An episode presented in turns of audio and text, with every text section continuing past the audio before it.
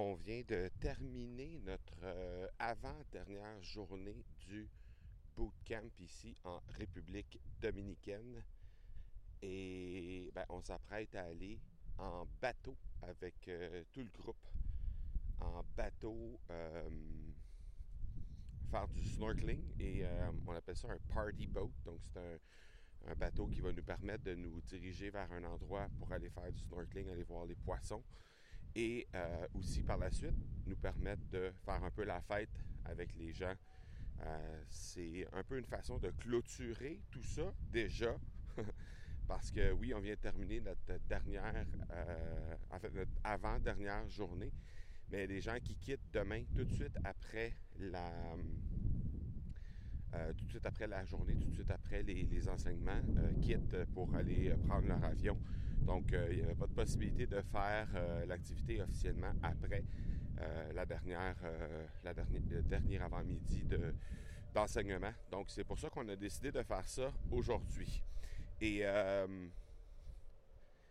c'est fou à quel point, quand on regarde comment ça va vite, quand on organise des événements comme ça, c'est fou à quel point on se rend compte que oui, c'est hyper riche c'est hyper riche en enseignement, c'est hyper riche en façon de. Euh, en, relation qu'on développe, en, façon, en nouvelle façon de faire. Et, je m'inclus dans tout ça. je veux dire, euh, c'est pas parce que je suis celui qui, fait l'enseignement que je vais pas chercher à travers chacune des discussions que, j'ai avec les gens, que je vais pas chercher des nouvelles façon de présenter mes trucs, des nouvelles euh, habitudes que je vais mettre en place, des nouvelles euh, relations tout court que je vais avoir à partir de maintenant avec ces gens-là. Et c'est tellement riche, mais on se rend compte à quel point chaque discussion, évidemment chaque discussion est unique, mais chaque discussion va nous amener aussi euh, à des endroits où normalement on n'est pas habitué d'aller, et que chaque discussion, ben aussi longue soit-elle, parce qu'on s'entend, dans, certains cas, on prend un repas ensemble, on a deux heures, disons, pour discuter, donc c'est quand même assez, euh, c'est quand même un bon moment, deux heures. Mais mon Dieu que c'est court. On, est, on est passé, euh, ça passé comme un éclair, là, ce bootcamp-là. Puis oui, il nous reste encore une journée, puis oui, il y a des gens qui vont rester encore ici et que je vais peut-être avoir la chance de, continuer avec lesquels je vais avoir la chance de, continuer de discuter, euh, peut-être potentiellement dans les prochains jours. Mais ça a passé comme un éclair, littéralement.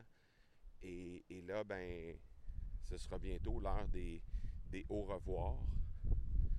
Ce sera bientôt l'heure de dire aux gens qui vont aller prendre l'avion graduellement. Il y a des gens qui vont aller prendre l'avion dès demain, en fait, dans moins de 24 heures.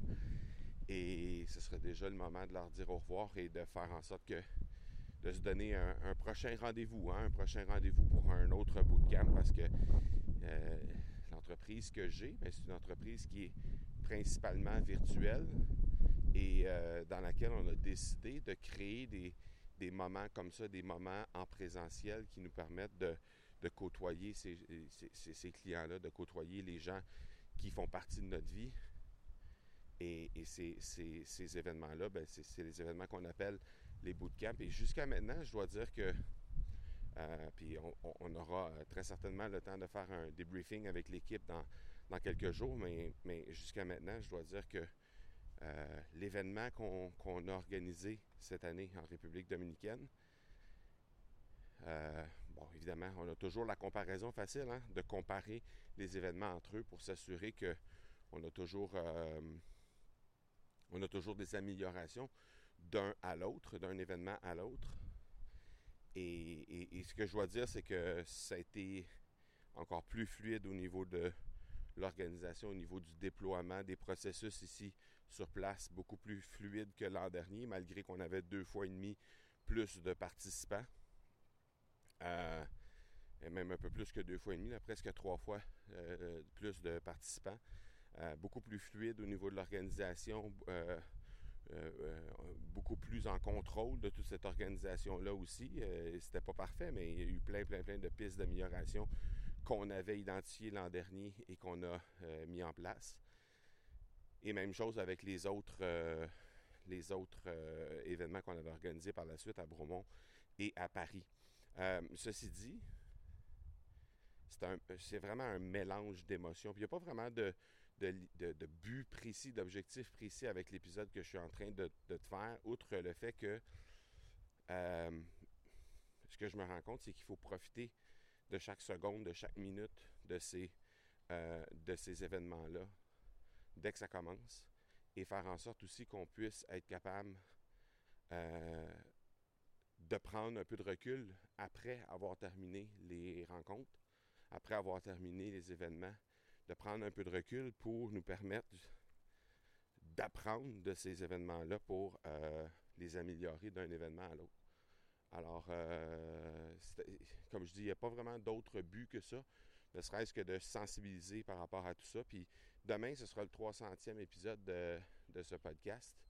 Donc, j'ai bien, bien hâte de t'en parler, mais c'est quand même très spécial ce qui se passe présentement. Donc, je vais aller vivre le, dernier euh, événement avec, euh, avec euh, mon groupe.